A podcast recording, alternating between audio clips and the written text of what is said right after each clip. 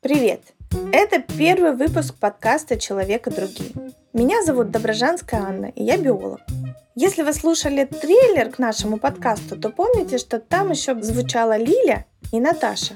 На самом деле в нашей команде гораздо больше участников, и поэтому в каждом из выпусков вы будете встречать кого-то из нас. И еще одно важное объявление.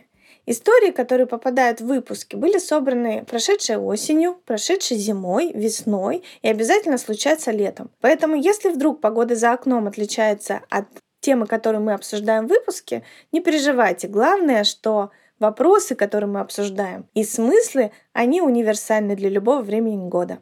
Ну что, поехали! Меня зовут Глинщиков Владимир, и я юный натуралист. Мне нравится все связанное с природой, а особенно орнитофауна.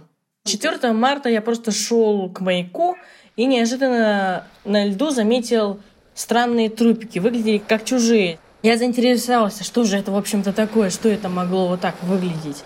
Оказалось, что это кирчаки, и потом, когда я опять ходил по льду, а рыбаки были тогда возле лунок, я заметил, что возле них лежали как раз эти кирчаки, и спросил, а что вы их обратно в воду не закинете? Они говорят, не, не, они так уже лежали, когда мы пришли, хотя они совсем недавно выловлены были. И мне не понравилось это. Керчак дальневосточный или керчак стейлера, в народе просто бычок. Широко распространенный вид для японского, охотского, беринговых морей. Ты увидел рыбу, да? Она тебя заинтересовала внешним видом. Как ты находил биологическую информацию об этой рыбе?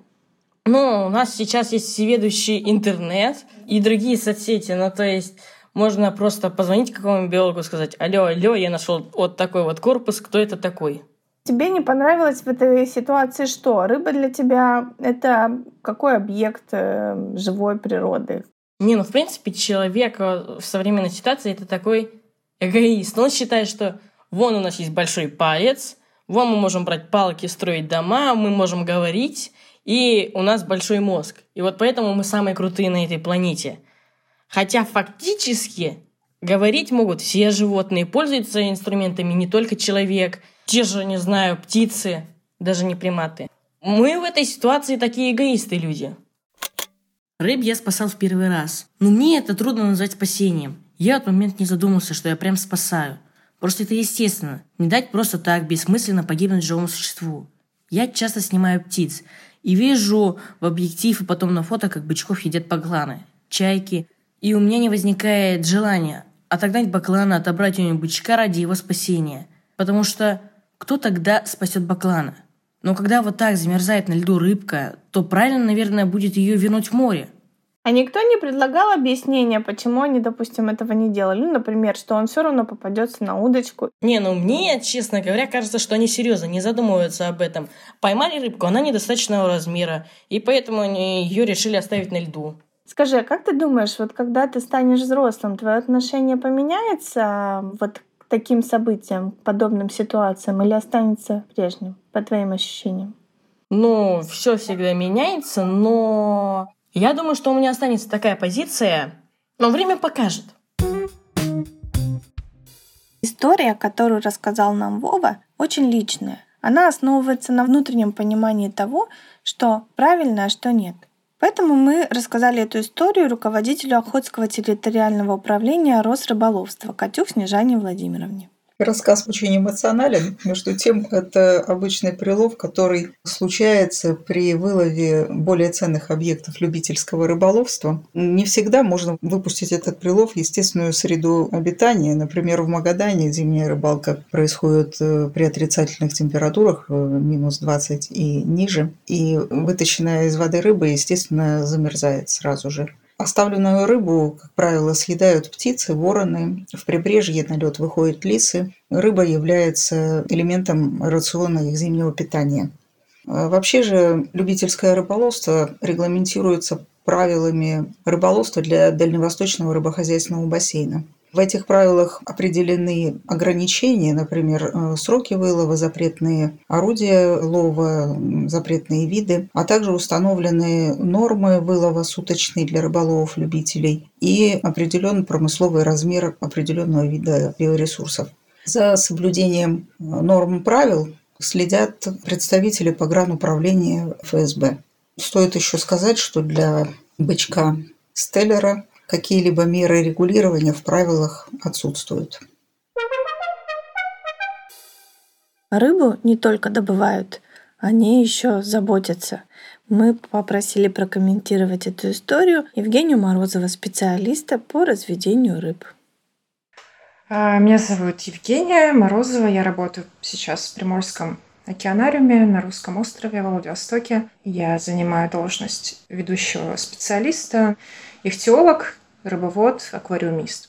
Занимаюсь я тоже разными вещами. Это начиная от того, что мы принимаем рыбу, которая приходит в океанариум, ну, поставки, когда идут, адаптируем ее, выкармливаем, лечим, и я непосредственно еще занимаюсь разведением для того, чтобы пополнить экспозицию. Непосредственно занимаюсь уходом за гидробионтами тропических морей. Сейчас вот в этом отделе работаю. Но я, насколько знаю, у тебя был опыт работы не только, скажем так, с беспозвоночными и позвоночными морскими, как бы, которых мы относим к менее развитым существам. Насколько я помню, ты еще у тебя был опыт работы с морскими млекопитающими. Как я вообще попала работать в дельфинарии к морским млекопитающим, это был просто большой соблазн, от которого я не могла удержаться. К нам в Приморский океанариум, когда я работала еще с гидробионтами, беспозвоночными, позвоночными, в общем, с рыбами и ракообразными, пришли сивучи, северный морской лев. Пришли они туда случайно, абсолютно никто не планировал их ловить, или не было такой программы по содержанию сивучи у нас. Это было спасение, спасение абсолютно случайное. Почему я вернулась обратно к рыбам? Это то, что чем выше организовано существо да, в биологическом плане и в моральном, психическом плане, потому что у дельфинов и у постоногих у них очень сложная нервная система, и, в принципе, у них э, и мозг-то очень большой, все уже об этом знают, это не секрет. Их психическая деятельность не ограничивается условными рефлексами, у них социальная жизнь очень насыщенная, потомство воспитывают, и семьями живут, иерархию выстраивают, свою социальное... Ну, как рыбы тоже выстраивают иерархию, ну, думаю, млекопитающие это все гораздо сложнее, и у них язык коммуникации свой, хотя и у рыб тоже есть коммуникации. Чего есть такое, чего нет у рыб, интересно, у млекопитающих? Ну, эмоции, вот. Чего не скажешь, что вот эмоции, они очень ярко проявляют. И когда ты работаешь в системе, где понятно, что образование, понятно, что просвещение, и само по себе ограничение, то, что мы лишаем млекопитающих возможности проявлять свое естественное поведение, ну, тяжело было морально с этим работать, ты чувствуешь себя, потому что каким-то надзирателем в каком-то концлагере. Поэтому я туда ушла, и млекопитающими не хочу работать. То есть вот сейчас твои подопечные, скажем так, почти как млекопитающие, но, как ты сказала, разница основная это вот в проявлении эмоций и... Да даже здесь я ошиблась, Аня. Аня, ты не представляешь, какие, какие рыбы эмоциональные.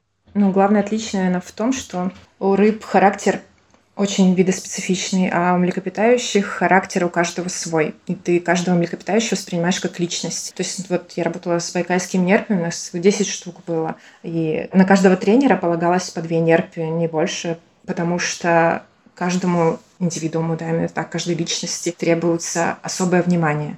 И они действительно у каждого характер свой, у каждого свои были запросы, какие-то фишки в поведении, за которыми ты наблюдал и учитывал да, в своей работе. У рыб такого нет, у них больше все, все эмоции, да, вот эти агрессии, вот эти бесконечные территориальное поведение, оно больше видоспецифичное, характерно для всего вида конкретного, да, с которого, который у тебя содержится в аквариуме.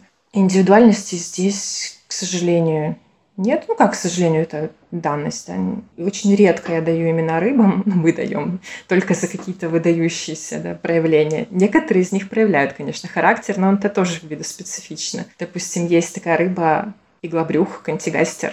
У него глаза двигаются по отдельности, они такие выпученные, и у него характер как у кота Допустим, он всегда осторожно подходит к корму, и он видит тебя, когда ты подходишь, подносишь ему эту еду, и очень осторожно, как кот, берет, понюхает, отойдет, потом опять придет, понюхает, отойдет, потом опять придет, чуть укусит, отойдет и так далее. Ну, Какой-то эмоциональный контакт устанавливается или нет? А он личный. Это лично зависит от меня, да, или от моих коллег. Вот мы все люди разные. Кто-то придет, просто покормит, кто-то прям разговаривает, садится с ними. Я за себя могу говорить. Это ну, я не устанавливаю с ними такой контакт, как с млекопитающими. Нет. Ну, для меня, конечно, есть контакт, но он в меньшей степени выражен. Какие эмоции у тебя вызвала история, которую рассказал нам Вова? Шокировала она меня, потому что, я не знаю, что в людях. Почему мы все такие разные, во-первых, потому что для нас, ну, я буду, ладно, за себя говорить, как работник э, сферы, где каждая жизнь имеет ценность. Мы боремся за каждую улитку, за каждый коральчик, вылезший полипчик или за рыбку. Конечно, мы пытаемся вылечить и ни в коем случае не допустить гибели. Как получается так, что такие прекрасные рыбы, как бычок Стеллера, да, оказываются просто... Ну, можно же просто движение сделать лишнее, чтобы выбросить его обратно в среду, вернуть это ничего не стоит абсолютно, зачем его оставляют умирать. Это первое. Во-вторых, совершенно варварски получается. Не для какой цели занимается из природы объект, да, любой объект, и не возвращается, не восполняется, это значит, экосистема теряет звено какое-то, правда? Если выпадает какое-то звено, ну, система может нарушиться. Почему не знают это обычные рыбаки, когда ну, они же близко к природе все равно. Они там проводят очень много времени на этой природе, непосредственно с ней общаются, и даже часто молоть рыб или каких-то самок возвращают в природу, чтобы они могли дать потомство или вырастить. Почему бычков не возвращают, я не могу понять это. И для тебя внутренне есть ли разница между а, жизнью беспозвоночного, позвоночного, с эмоциями или не с эмоциями? У меня, конечно, наверное, такой здравый, надеюсь, и логичный подход. Ну да, наверное, все-таки есть разница, конечно. Либо мы растение, либо это перед тобой кот, э, либо перед тобой рыба. Конечно, предпочтение, да, кого спасать будет отдано тому, кто ну, коту, в общем. Кто более развитый, чья жизнь сложнее, чье потомство более ценно, да, и вклад потомства более значительнее, да, кого сложнее развести.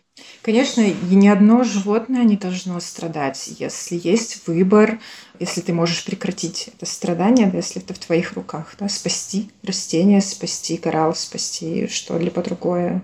На мысе Вятлина люди складывают камушки – наверное, ты знаешь, да, пирамидки. Где-то я читала о том, что запретили складывать такие пирамидки, потому что когда мы берем эти камни с пляжа, поднимаем их, то под ними живут животные. Это какие-то, может быть, изоподы или какие-то муравьи. Первыми с инициативой запретить постройку пирамидок из камней на побережье выступили власти острова Тенерифе. Изоподы или равноногие раки, родственники других ракообразных, ну, например, крабов или раков-отшельников. Изопод можно встретить на побережье, так как они предпочитают селиться во влажном грунте. Когда я была там на этой неделе, подумала, ну вот люди складывают эти пирамидки и решила поднять один, вспомнила про вот этот запрет решила поднять один из камней. Когда я подняла, я увидела там под этим камнем целую экосистему. Там была целая семья какая-то муравьиная или какая-то еще, там было потомство, там была какая-то иерархия, там был целый мир, и я вернула его на место и подумала, что они правы. Поэтому я поняла, что мне даже камень вот этот с земли поднять, не то что убить улитку, было моральный такой тяжелый шаг, я вернула это все на место и подумала, что ну, скорее, чтобы ничего не нарушить. Мы покрутили эту историю с разных сторон. И было бы странно не спросить самих участников этих событий, то есть рыбаков, которые добывают рыбу.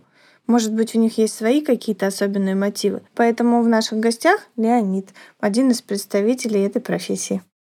Занимаюсь тем, что вожу рыбаков в море на рыбные места, где они добывают себе рыбу. Я тоже ловлю. А ты сколько лет уже находишься в контакте, условно говоря, с морем?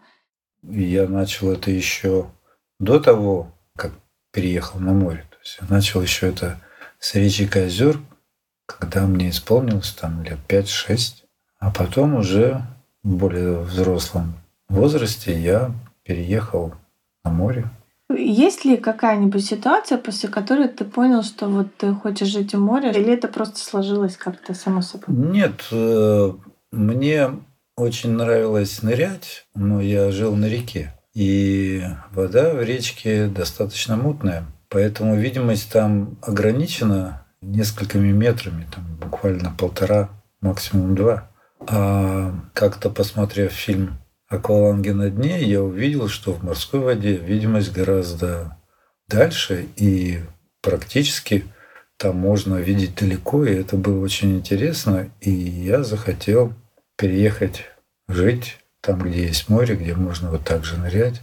Это другой мир, другой мир, который ты видишь очень ограниченно, а желание увидеть его как можно больше заставляет погружаться каждый раз и наслаждаться увиденным, открывать для себя как бы другую планету. А есть у тебя какие-то правила, которые ты используешь в личной практике, там, в рыбалке, и также, там, допустим, транслируешь на лодке на свои, для своих клиентов? Ну да, у меня сложились такие ну, правила, что все, что из моря взял, отдай. То есть лишнее, то, что тебе не нужно, нужно вернуть оттуда, если ты взял из моря. Ну и главное правило – не поддаваться азарту. То есть я ловлю ровно столько, сколько мне надо. Лишнего никогда не беру. Ну, естественно, я всем рыбакам об этом говорю, что дайте ей несколько раз отнереститься, тогда рыбы будет больше. Не берите мелкую.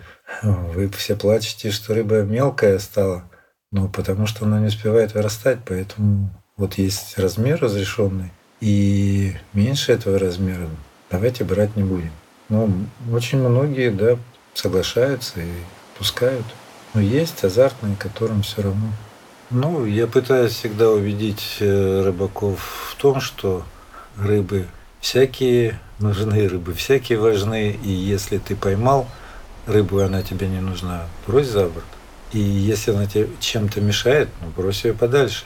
Если ты ее взял, то будь добр ее использовать, иначе это получается не добыча, а убийство. Если вы все еще здесь, значит вы дослушали этот выпуск до конца. Если у вас появились впечатления или мысли, которыми вы хотите поделиться, это можно сделать в комментариях к этому выпуску или в наших социальных сетях. Если вы вспомнили историю встречи с диким животным, которую вы хотите рассказать, обязательно сделайте это через нашу электронную почту. Все важные ссылки и контакты мы оставляем в описании этого выпуска. До встречи, пока!